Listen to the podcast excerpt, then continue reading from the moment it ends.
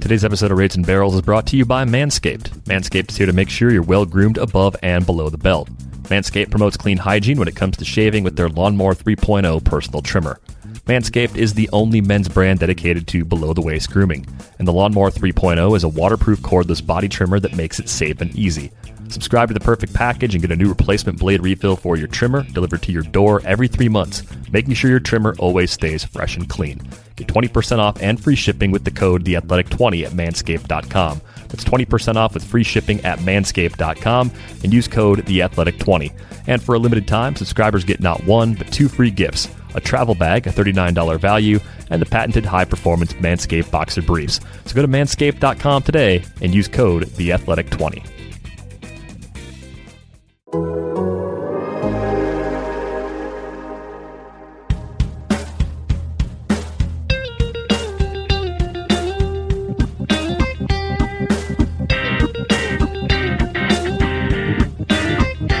Welcome to Rates and Barrels, episode number 137. Derek VanRiper here with Eno Sarris and Britt Ghiroli. It's Friday, September 11th. On this episode, we're going to discuss the celebration of Roberto Clemente. Of course, Roberto Clemente Day was Wednesday of this week. We'll talk about a few uh, interesting award nominees, perhaps, along the way, uh, as the league continues to honor him that way each and every year. Uh, wild stats. So, get some fun stats that we wanted to pass along, a variety of different things that have just caught our eye recently. We'll take a look at the wild race in the AL Central, which continues to be probably the most fun division in baseball. Uh, we saw Joe West call security to throw Mike Rizzo out of a game, so we'll get to the bottom of how that happened uh, and some other really interesting stuff to get to on this episode as well. Britt, how's it going for you on this Friday? Yeah, it's going good. I can't complain. How are you guys? I'm doing pretty well. You know, how are you doing? Okay, but I'm a little bit worried. This weekend is going to have some of the worst air quality uh, in the history of the Bay Area. so uh, I'm trying to plan some sort of escape uh, because I don't want to breathe in the air right now. It's it's slightly orange again. Ugh, yeah, it's been a, a, really scary couple of weeks for a lot of people out there on the West Coast. And how far from your home do you have to drive before you'd get away from those air quality advisory warnings? The the, the coast is helpful, so we may just go to the beach again. Uh, the you know once you get over there, the, the the breeze is coming in pretty good and it moves into the stuff. So it's it's really bad to be in a valley right now. To be in like Fresno, and um, sadly, I found out that uh, a family member has lost a house uh, in a mm. fire. So um, we may. I don't really want to go to Fresno. I think another family member will go uh, to, to to try and help them out. I just don't really want the kids um, to be inside all day, and I also don't want them to be outside. So it's kind of a tough place to be. Can you bubble them? You're right. Yeah. Just a traveling bubble. Uh, maybe we'll go to Monterey or something. We, yeah, it's so it's just you know the, it's just tough because most of North California is still locked down, um, and uh, so you can't really go anywhere to go inside, and you can't go outside. We feel very trapped right now. Yeah, understandably, uh, you you seem like you really don't have a lot of choices right now. Uh, here's to hoping for the absolute best in the wildfire situation that's happening yeah. out there. Let's uh, let's talk about Roberto Clemente for a few minutes because I, I just think this is he's such a fascinating player and he's he's one of those guys that the three of us only see highlights and we only get to read stories about him. We didn't get a chance to watch him. We didn't get a chance to cover him. And the more you learn about Roberto Clemente, the more you kind of feel jealous of people who got to know him and got to cover him and got to watch him play. His love for the game topped really just by his love for humanity and the amount of, of great work that he did. And I think some people first become familiar with the name because of the award, right? I mean, if you grew up in our generation, you heard about this award, and it's the award that best exemplifies sportsmanship and community involvement and individual contributions to a team. And I think a lot of times we get caught up in things that players don't do, their performance, and we don't talk a lot about the good works of players. And I think it's it's good that this is part of Roberto Clemente's legacy. Uh, I'm glad that it seems like we're getting closer to the point where the league might actually retire number 21. It kind of seems silly to me when you think about the impact he's had on Latin American players that it hasn't happened already. like we were talking before we started recording. To our knowledge, we, we don't really understand why this hasn't happened yet. It seems inevitable at this point that number 21 is going to be right there in the rafters at every big league stadium next to number 42, right? Yeah, I guess you'd have to look up too um, what current players are wearing 21. And then maybe it's a scenario where they kind of phase it out, where they stop giving it out altogether. Um, you know, that's kind of how some teams do it, obviously. Um, I don't know why, but I, I, always think of like Mariano Rivera um, and some of those guys who have, you know, their their uniforms retired. Mariano Rivera, I think, was the last guy to wear Jackie's number, right? Last guy to wear, wear 42. Mm-hmm. Um, so hopefully they can figure out a way to honor him because you're right, Derek. I mean, you hear so much about him and what he did, and players get really into being named the Roberto Clemente nominee. Um, I don't think enough can be said about um, how much guys really honor and value that award. It's a big deal. Um, each club gets a nominee. Uh, they announce one at the end of the year, but it's it's something that you know we talk about these guys being so into stats and numbers and bonuses and things like that. Um, and here's something that doesn't really have a tie to anything performance wise. Uh, doesn't, as far as I know, get them any extra money in their contracts, but it's still a really big source of pride. And I think a lot of that um, a lot of the credit goes to some of these older Latin players who have really passed down his legacy as best as they can. And, and just the way the game really honors its greats. I don't know why it's not retired. Um, I hope it can be soon. What's interesting to me is that even beyond the day, right, two days ago, Roberto Clemente Day, the Nats didn't play for example, manager Davey Martinez basically said that that's his guy, that's his icon. He wore 21 yesterday, even though it wasn't the day, and I saw other teams did as well, and that should really show you the impact. They, no one was forcing them to honor him. It wasn't even Roberto Clemente Day, but people who hadn't had the opportunity to still wanted to participate, um, and that to me kind of speaks volumes about uh, the the atmosphere and how people really feel about Roberto Clemente. Yeah, and he's such a remarkable player. You know, I don't think that really looking at the stats kind of gets it across, and maybe that's maybe that's part of it. Uh, uh, you know, he, Jackie Robinson's stats kind of leap, leap off the page a little bit more um, in terms of on the field performance, but there's something about Clemente that goes beyond on the field performance. That, of course, you know, he died in the midst of giving back, um, and so what you have, I think in Clemente is a player that's it's bigger bigger than his production on the field. Uh, obviously, his legacy to Latin players is there, but also just in terms of what kind of a player he was, it's really interesting. I, I think he's, you know, something like um, if Mike Trout played the game like Fernando Tatis and um, also spent every off day at a food bank. You know, like it's, it's yeah. an amazing person, that right? Was great. I, as as one person, either one of those yeah. things would be amazing, but to be both of those things is just and maybe maybe Mike Trout is, is giving him too much credit because you know he never had a ten win season or blah blah blah. Maybe it's more like if Starling Marte played like Fernando Tatis and was at the food bank every day. That's still kind of an amazing player player uh, in person and. Um, you know, I, I, agree. I think that, you know, one thing that is a little bit weird to me is how they sort of automatically, uh, every team gets, uh, you know, a, a nominee.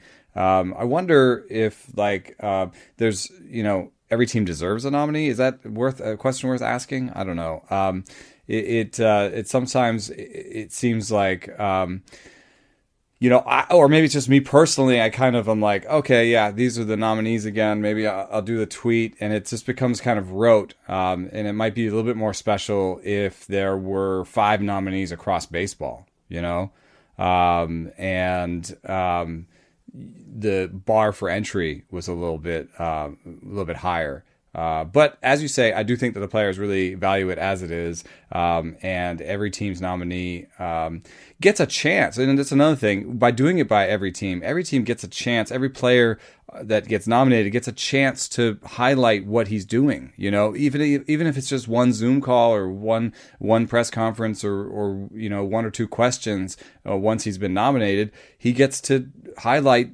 the charities he works with. He gets to highlight the work uh, that people are doing around him, and he gets to uh, shine the spotlight in a, in a place where he doesn't normally do it. So Um, you know, I think that's a valuable uh, part of the exercise.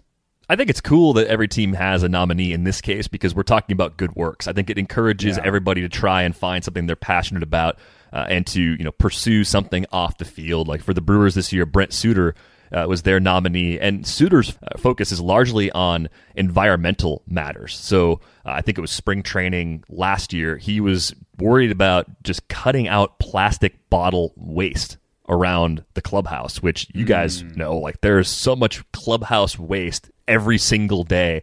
It's off the charts. And uh, he was working with the Brewers. He was working with uh, SC Johnson, which is a you know Wisconsin-based massive company, to try and work on local river cleanups and all these other initiatives. And I think he was an environmental studies major at Harvard, if I'm not mistaken. So that's where the the interest originally comes from. But uh, it, it's just it's cool to see the wide variety of different things that players are interested in, and the, the different ways that they all try to make an impact. Because Suter's is really pretty unique.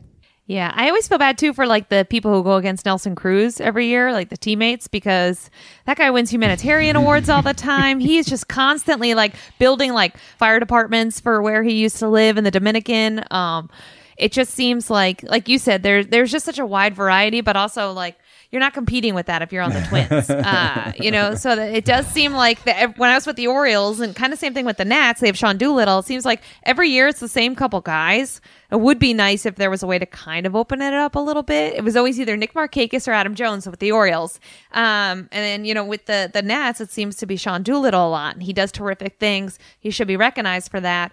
Uh, I just wish that maybe there was a little bit of a better opportunity for some of these other guys to, um, you know, kind of say, you know, maybe I should do something. Maybe I should start something. Um, I don't know. I don't know how that happens. Um, kind of getting off off topic here a little bit, but I would like to see some of these guys. Um, I guess like step step up. Some of these young guys uh, start to realize their own power, their own platform, uh, which we are seeing. But um, hopefully, in a year like this, it, it kind of magnifies that maybe a little bit more yeah, no, no shortage of opportunities uh, in a year like this. I mean, certainly with social justice really being front and center in a lot of people's minds, and then of course being in a pandemic, uh, opportunities to help those in need are, are, really around every corner. So I think it's a it's a great opportunity for people to give a lot back. But it kind of segues into this other situation that uh, occurred on Thursday, and I don't even want to mention the jerk by name because I think this person thrives on, on, on getting uh, attention, right? Like it's, it's,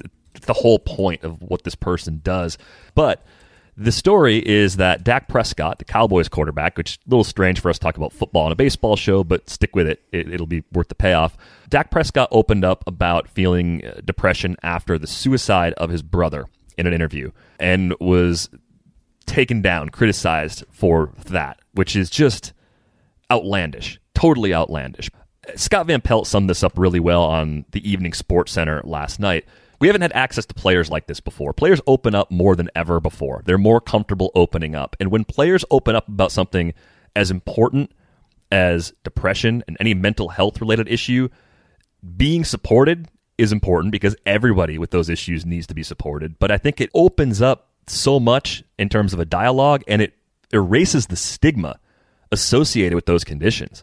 You know, I think we've we've made a lot of progress because the the reaction to I'll finally say his name, Skip Bayless's moronic comments were overwhelmingly just dragging Skip and saying he's an idiot because he is.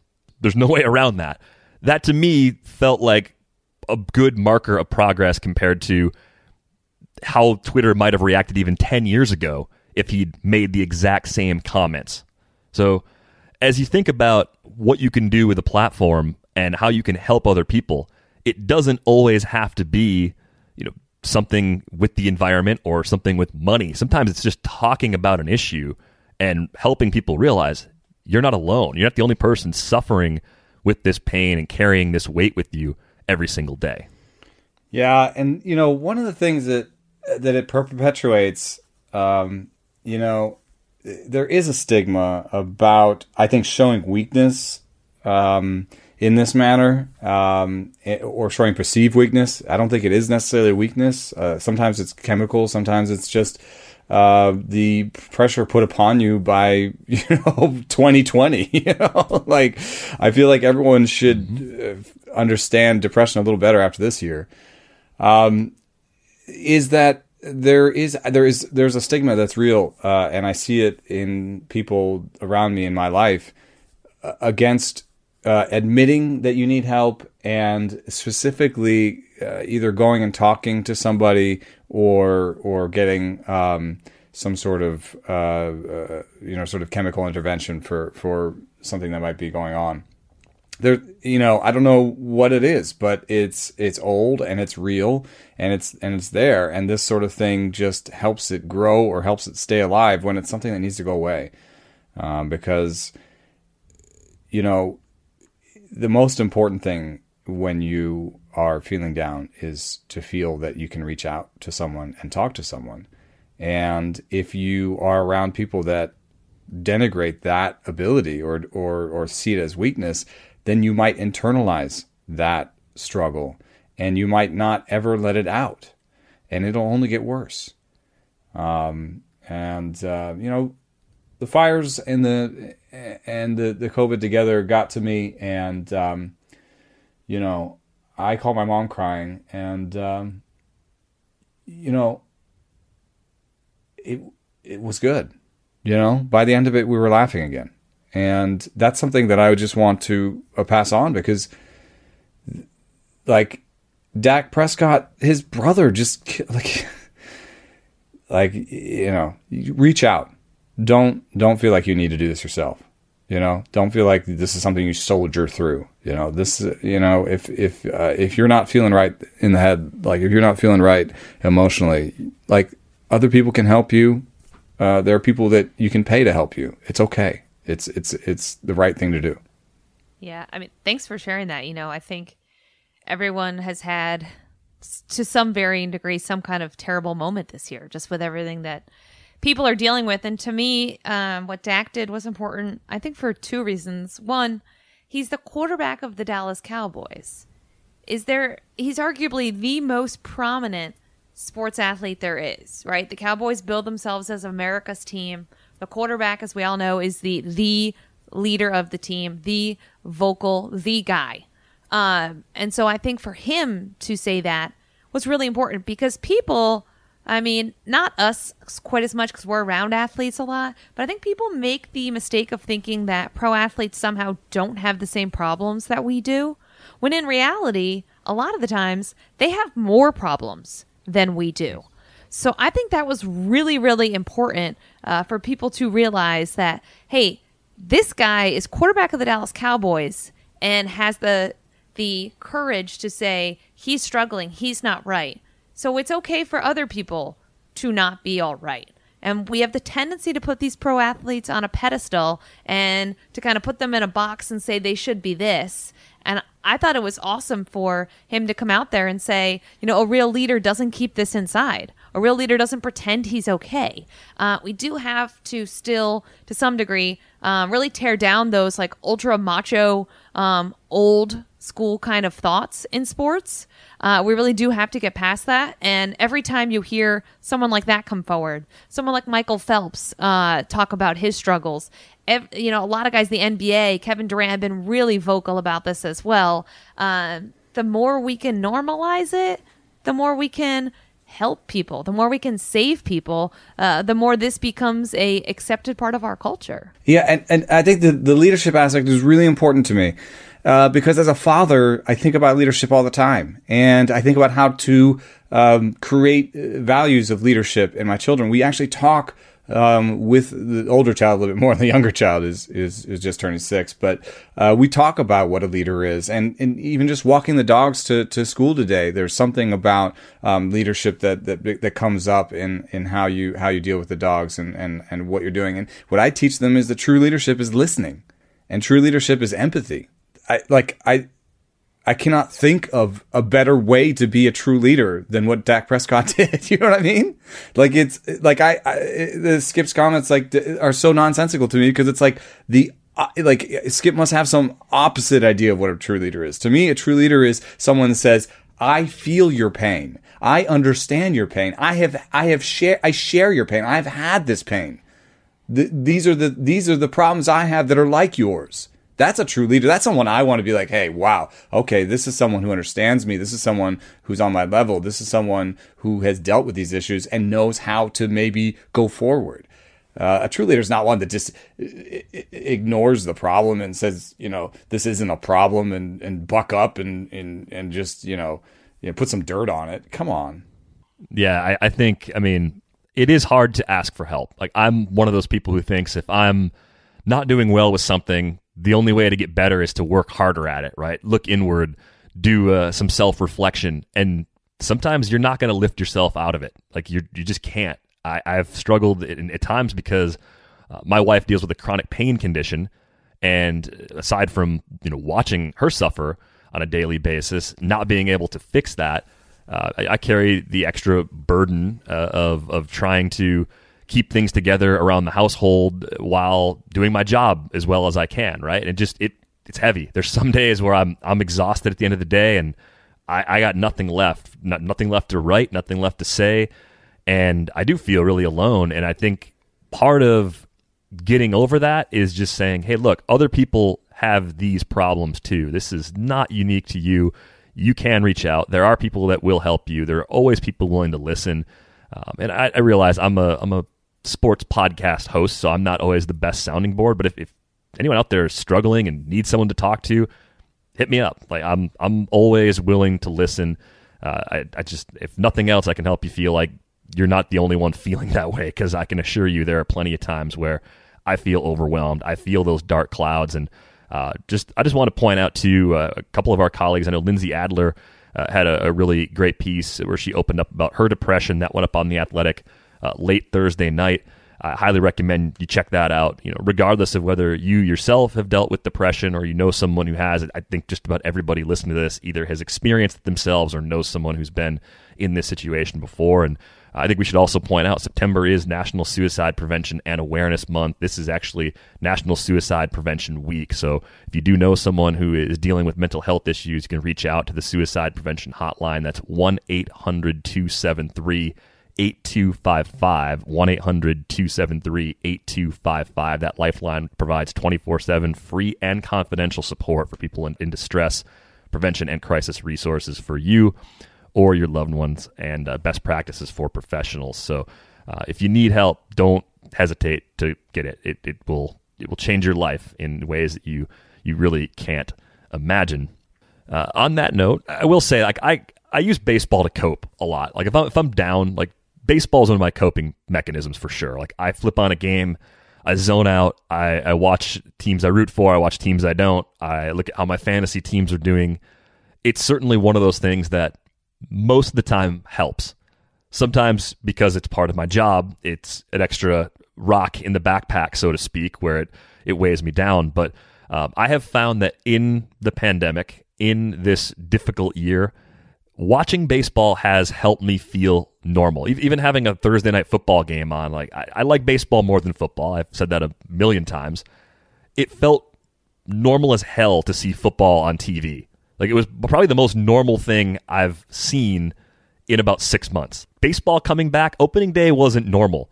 That was almost a normal opening night outside of the, you know, limited capacity at Arrowhead Stadium. But did you guys feel that sense of normalcy with the start of the NFL season, even though like training camp and the preseason weren't normal at all.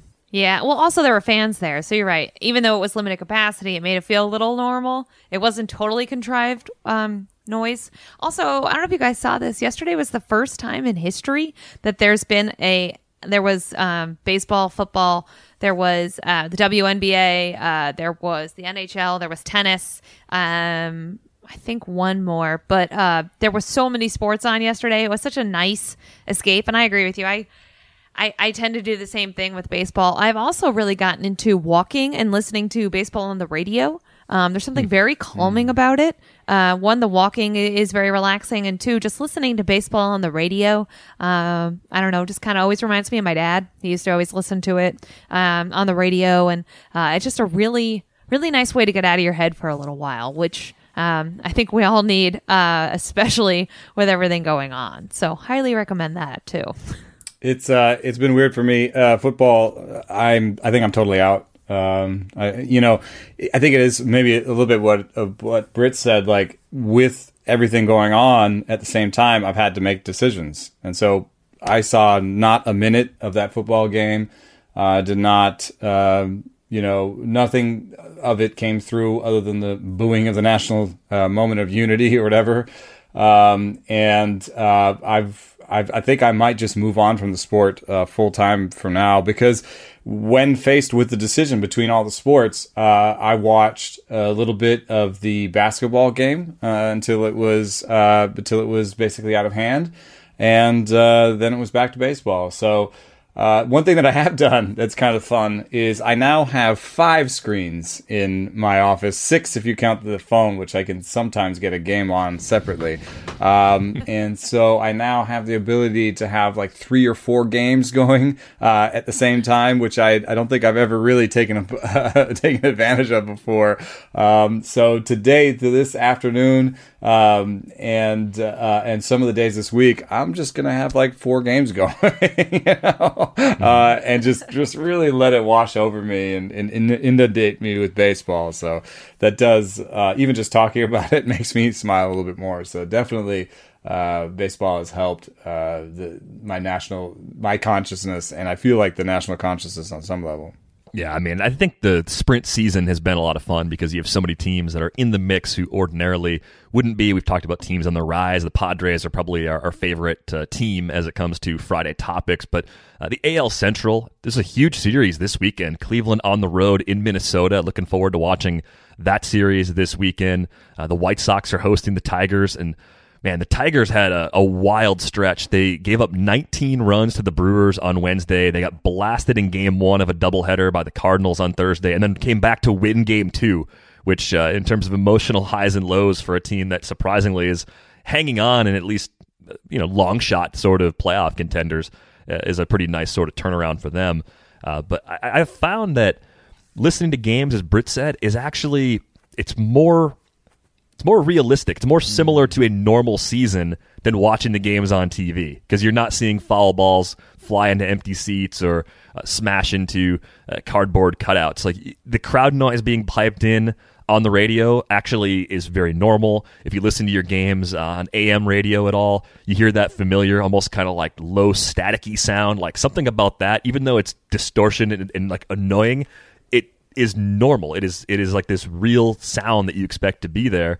Um, and you can lose yourself in the game a lot more easily. You can kind of daydream while listening and, and, taking a walk or playing fetch with the dog and uh, really lose yourself uh, in those moments. But uh, as you guys look at this AL Central race, we're talking about a situation now where the White Sox enter the weekend 27 and 16, so they're two. They've got two in hand still to play over Minnesota. They've got a one game lead over the Twins at 27 and 18. And then you got Cleveland at 26 and 18, so they're a game and a half back of the White Sox. It's safe at this point to say, barring a collapse, that all three of these teams make the playoffs because whoever isn't top two probably gets a wild card. There's enough of a gap in the AL. That's pretty much safe at this point. Who do you like most out of these three teams? Who do you actually think is best suited for an October run? We'll go to you first, you know. The weird thing is that home field advantage may be meaningless you know, given the fact that they uh, seem to be coalescing around this bubble idea. And if home field advantage is meaningless, then the American League uh, down the stretch is mostly meaningless. I mean, uh, like really, like everyone's in. Who's like the only person, that like the only team that's like maybe in or maybe not is uh, I don't know, like the Astros versus the Orioles, and that seems like it's pretty easily you'd put the money on the Astros. So, um, hey, I'm rooting for the Orioles. You know, I don't think the Angels are dead yet. By the way, they're 18 and 27. They're only a few back uh, of the five back of the wild card. Like if you said who's one team that looks really bad on paper record wise that could find a way in, I think they could get hot enough to actually make it. Except they shouldn't be that bad. Yeah, like what other bad. team has like like you name like their top four or five players and they they they could compete with anyone then they just like kind of drop off a cliff I think they don't they don't put enough attention on player development. I mean, I've I've heard that from within inside the organization, and obviously their moves in terms of furloughing the entire player development staff and most of their scouts seems to point to the fact that they don't really care about player development like other teams do, or they don't do it the same way, and that that shows up in depth. I mean, what do the like as bad as the Astros have been, and how many injuries they've had, or bad as the the injury problem the Rays has been? How look at them? They have two, they're twenty eight and sixteen. They have the second best record in baseball, and they've done it with the like second most injuries of the pitching staff. How do they do it? They just keep cranking out guys where they pitch design them and blah blah blah blah blah, and you know they just they have like a million arms that that they that, that they can bring up or trade for and make better. So the Angels just don't have that ability, and they have the best players in baseball, but the, the, the depth behind them has never been there. And they keep trying to just keep acquiring, keep acquiring to get to the point where they have some depth, but it just hasn't worked yet. You know, the one thing that, to back to your original question about the Central, I would say that the one thing that matters more in the playoffs than the regular season you, get away from that depth. So in, in, some in some ways, I think the Indians having like uh, Plesac and Civale in the back end of that rotation matters less um, when you get to the postseason because then they just turn into long relievers or something. You know, like your fourth and fifth starters, you may never use them, um, and so. I think in some ways the White Sox get a little bit of a bump uh, when they get to the postseason because someone like Giolito could put the entire team on his shoulders uh, from a starting pitching standpoint. And some of their weaknesses at the back end of the rotation and the back end of the of the uh, bullpen become less important. Um, and I don't think the Twins necessarily. You know, I love uh, Berrios. Is Berrios equal to Giolito? Um, you know, does having uh, Maeda and some of their other pitching uh, pitchers uh, matter in a, in a short series as much? Um, I think the White Sox actually gain a little bit once you get to the postseason. Interesting. See, I don't, I don't know how I feel about the White Sox. Like Dallas Keuchel needs to keep up whatever like magic he mm-hmm. has found recently. I think he's important. Um, Cleveland to me, like obviously has a good pitching staff, but they can't score runs. Yeah. So I could very easily see them kind of exiting early from the postseason because you give your offense, like you said, pitching is so important in the playoffs. They're going to face the best pitching. They already are having trouble yeah. generating runs. I just see a very fine, fine, razor thin uh, line of error um, the Twins are probably the most well-rounded team, mm-hmm. I would say, in the Central. Right? I mean, you got a pitching staff that has a lot of strikeouts, and you've got a team that hits a lot of home runs. And we can say what we will about is the pitching diluted, is the ball juiced, is it a combination of everything? But it doesn't seem like the home runs are going to go away, um, especially in the postseason. Unless they get a random ball. the random ball generator. That's true. Wasn't it last year that they changed the ball again for the postseason? They kind of deadened it up. And the most recent research from Rob Arthur is that the ball to ball variation this year uh, is bigger than it's been in the last five years. So uh, there is a little bit of a slot machine effect when it comes to which ball you're going to get in the postseason just crazy. Um, what's weird, guys, is that the Central is the only division, according to Fangraphs, where three of the top five teams, uh, in terms of percentages in the AL, to win the World Series, which um, is crazy. It just speaks to, I guess, how how deep that entire rotation. I mean, that entire uh, division is. But Minnesota, seven point eight percent. Um, then you've got Cleveland in third at 6%. Chicago tied with Tampa Bay, 5.7%. Like you said, Derek, they're all locks pretty much to make the postseason. Um, but those are some pretty impressive World Series odds, too, when you look at how deep this division is. Um, whoever kind of uh, is still left standing might have a, a fairly easy path to the World Series. Dare I say it? Here's what I, I think is unique too about this season. If you're a team like the White Sox, and this applies to the Padres and the NL side too, I don't think the recent playoff experience matters quite as much because of the absence of home field advantage, right? If we're in a bubble scenario or we're playing in empty stadiums, those are not ruckus road yeah. environments, right? That that's not a yeah. those are those situations They're I think are less likely to overwhelm you, right? So I think a team like the White Sox, they're playing with house money. Like they they can play free and easy. Like Cleveland, there's a lot of pressure internally, I think, because in that clubhouse, they have to know that the time with Francisco Lindor mm. in that room, in that on that team, on that roster, those days might be numbered. those days could be over at the end of this season. That's entirely possible, especially if you think about how ownership groups might be clinging on to cash and, and trying to save payroll in 2021. So I, I do look at that Cleveland team and I say, you know, the offense is good enough to wake up. To me, there's a little bit of a, a sleeping giant sort of thing that could happen there. At least they could get up to the point where they're a league average offense and you pair that with elite pitching, that's absolutely good enough to win it. But I think they carry probably as much pressure as any of these three teams coming out of the AL Central. I think that's a really great point, and and I think it's a secret, a thing that secretly works against the uh, small market teams, as much as they try to shuffle the roster and, um, you know, like the Rays, like always just focus on the next two years and then trade the guy. Like you trade for Tommy Pham one year and then trade Tommy Pham the next year. You know what I mean? Like the, the, the, the way that the A's, the Rays and the Indians have to work, trading away Mike Clevinger in a year where you're in it, you know, um, you know, just, the the the the just the the amount of movement it takes to be a small market team and um, and compete, I think creates stress internally, like you're talking about, and it creates a feeling of like, am I going to be here next year? Am I going to be here if we lose? Yeah, you know. Mm-hmm. Am I am I gonna is this team ever gonna reward any one of our players? I think you know the A's almost paid Khris Davis just to be like, yeah, we'll reward guys sometimes.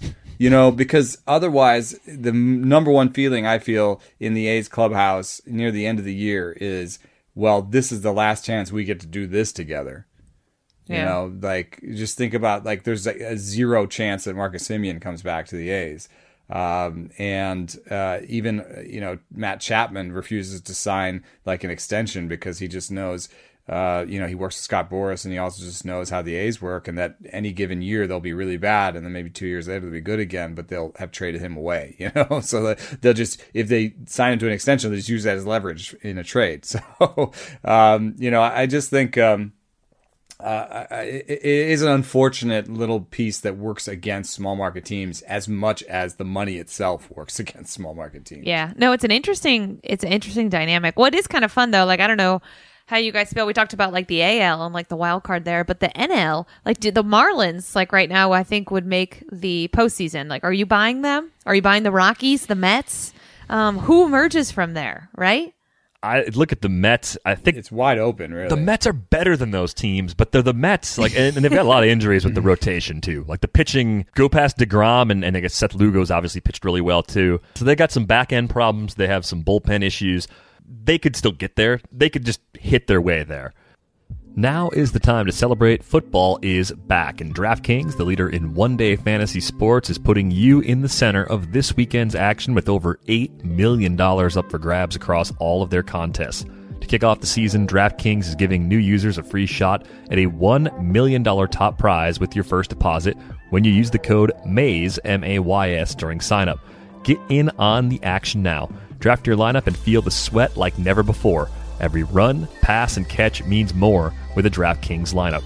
It's simple. Just pick your lineup, stay under the salary cap, and see how your team stacks up against the competition. Nothing adds to the sweat of watching the game quite like having a shot at a million dollar top prize.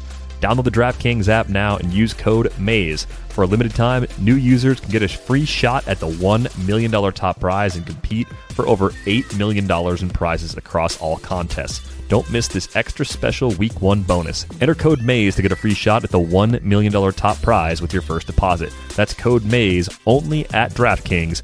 Make it rain. Minimum $5 deposit required. Eligibility restrictions apply. See DraftKings.com for details. There's so little that separates most of those teams in the NL. Like the Cubs got off to a great start, but I think they they probably played their best 12 or 15 games like right away to begin the season. so now they're going to be sort of like a 500 team the rest of the way, and they're probably going to go to October with no momentum. When you look at them, they, they still have a lot of strugglers on the team. Kris Bryant is struggling, you know. Uh, Javi Baez is struggling. Even Anthony Rizzo is not playing to his like. It's almost remarkable that they are 26 and 19. Yeah. Um, I don't think they're, you know, even the Braves, as much as the Braves are a, a, a juggernaut offensively, like they didn't fix any of their pitching problems. Um, and you know, they like they could literally go into St. Louis again and not score runs again. Yep. You know, they run into a pitcher or two, Jack Flaherty, you know, even Dakota Hudson can be tough on a given night. And if they don't score the runs, you know, they didn't they don't really have a better pitcher than Mike Foltynewicz right now. I mean, maybe current Mike Foltynewicz, but they don't have a better pitcher than last year's Mike Foltynewicz right now, uh, behind uh, behind their ace. So, you know, maybe Cole Hamels coming back will be a big deal. Um, I think Ozzy Albies said he looked really good. Um, but you know, as much as they scored 29 runs, there's still questions about them. And I think that there's only one team in the National League where you, maybe two, where you say, okay, these guys are the favorites. Yeah, I agree. And it can't be the Phillies, right? Because they're a train wreck. They keep fixing the bullpen and it's never good. I can't believe they're above 500, actually. I just looked and I was like, what? They're above 500? you guys, Zack Wheeler hurt himself putting his pants on. You guys heard about this, Oh, right? He my broke his nail. So now he's not pitching for a few days. I mean, Joe Girardi. are they catching LOL Mets? yeah, it's contagious. Cannot make this stuff up. And they blew the game last night to the Marlins. Um, and you kind of have to wonder. I know everyone's kind of got a mulligan this year, but how much longer do they give Matt Klentak there? Uh, you know, they've already made a managerial change. You only get so many managerial changes before the problem becomes you. Um, and, Yeah. you know, I covered Matt Klentak in Baltimore. He was one of Andy MacPhail's lieutenants. Um, I think he's made some good moves, but how much longer are Phillies fans going to put up with a subpar product? and the owner after they've spent 330 million on one player and you know have then spent another at least harper and wheeler are playing well um, you know if those two Right. were playing poorly i think he would have one foot out the door um, i mean if i ran the phillies i think i would look at the pitching program as exciting as spencer howard is he hasn't really turned out to be as good as maybe we thought he was and um, and the pitching program seems to have a hard time turning like the bullpen being bad is something that I would say is a pitching program problem. Because, like I said about the Angels, you, you're if you have a good pitching program, you should be turning out good pitchers. Look, look at the Reds; they haven't even had the pitching program in place very long. You know, the new pitching program, and they turned out Tejay Antone and Tyler Mahle this year, um, and, and turned Lucas Sims into like a dominant reliever. So that's the kind of stuff that you should be you should be finding pitchers in your pocket every year. You know what I mean? And, Right. Uh, and I think the Phillies are having maybe the park is part of that, but the Phillies are having a, a, a hard time with that one.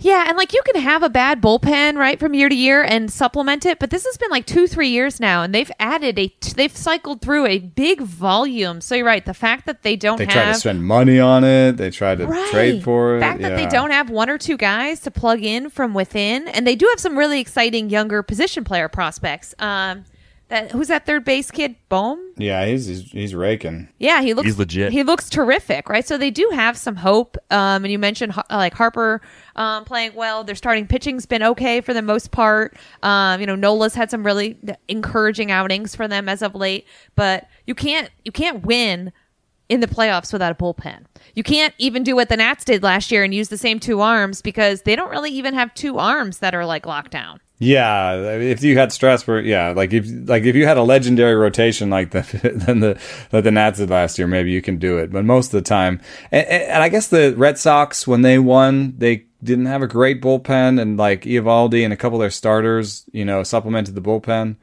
Um, but um, most of the time, yeah, you need a good bullpen. That's why you look at teams like the Yankees and Dodgers, the the perennial, the Astros, the perennial teams. They they always pay attention to their bullpen. They always put put resources in their bullpen. They always try to make sure their bullpen is really good. Um, and uh, you know, I don't know. Are we going to do a, st- a crazy stat? I got one because it seems relevant right now. We we need like a music drop. Crazy stats. I'm going crazy. This is why I love doing this show. I don't have to produce anything. You just do the sound effects and they're there. We need like a like one of those like oh the the the whistle. What's the the, the? I don't know. How do you make a Yes. crazy sound? we need like the anvil to drop after you announce your stat or some, there you something. go. Oh bang! Yeah. And Anvil, uh, Mario. That's like a Super Mario from SNES end of world sound that Eno made. I don't know what you call that thing. I'm sure you can get it on Amazon. I'm sure you can get it on Amazon, Derek. Get on it. yeah, I got I got a list of things to look for. Uh, so my crazy stat is that the Dodgers right now are outscoring their opponents by 2.17 runs per game, and that would be the third best runs per game uh, differential in the history of baseball, behind the 1939 Yankees and the 1927 Yankees. Those are teams led by Babe Ruth, Lou Gehrig, Joe DiMaggio. Those are legendary teams. When I did the best teams of all time, they were the two finalists. So, uh, yes, they still have to go all the way. Uh, but I kind of love the move of mo- putting Mookie Betts at second, just creating more versatility on a team, especially with the DH. Now you can play some of those guys like Max Muncy at DH, um, and uh, the the team that has Cody Bellinger struggling, Joc Pederson struggling, um, and uh, traded away pitching depth uh, looks like I think the best team in baseball right now. Yeah, they're certainly the favorite at this point. I mean, if we played a game, maybe we'll do this on next week's show.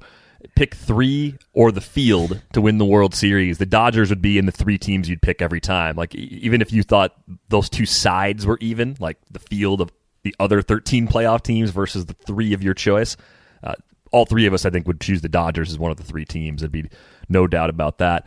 Uh, how about you, Britt? How about a wild stat from you? Yeah, with that now I'm thinking about what three teams I'd pick for the World Series though. Um, hmm. Hmm. Dodgers. I'd probably go. Pa- I'd go Tampa Bay. Ooh, there you go. You got to pick one. Yeah, and I'd, team. I'd go Padres. So you go. So you go. Uh, Dodgers, Padres, Rays would be your choices. Yeah, I mean we could. I was thinking maybe yeah. Dodgers, Padres, A's.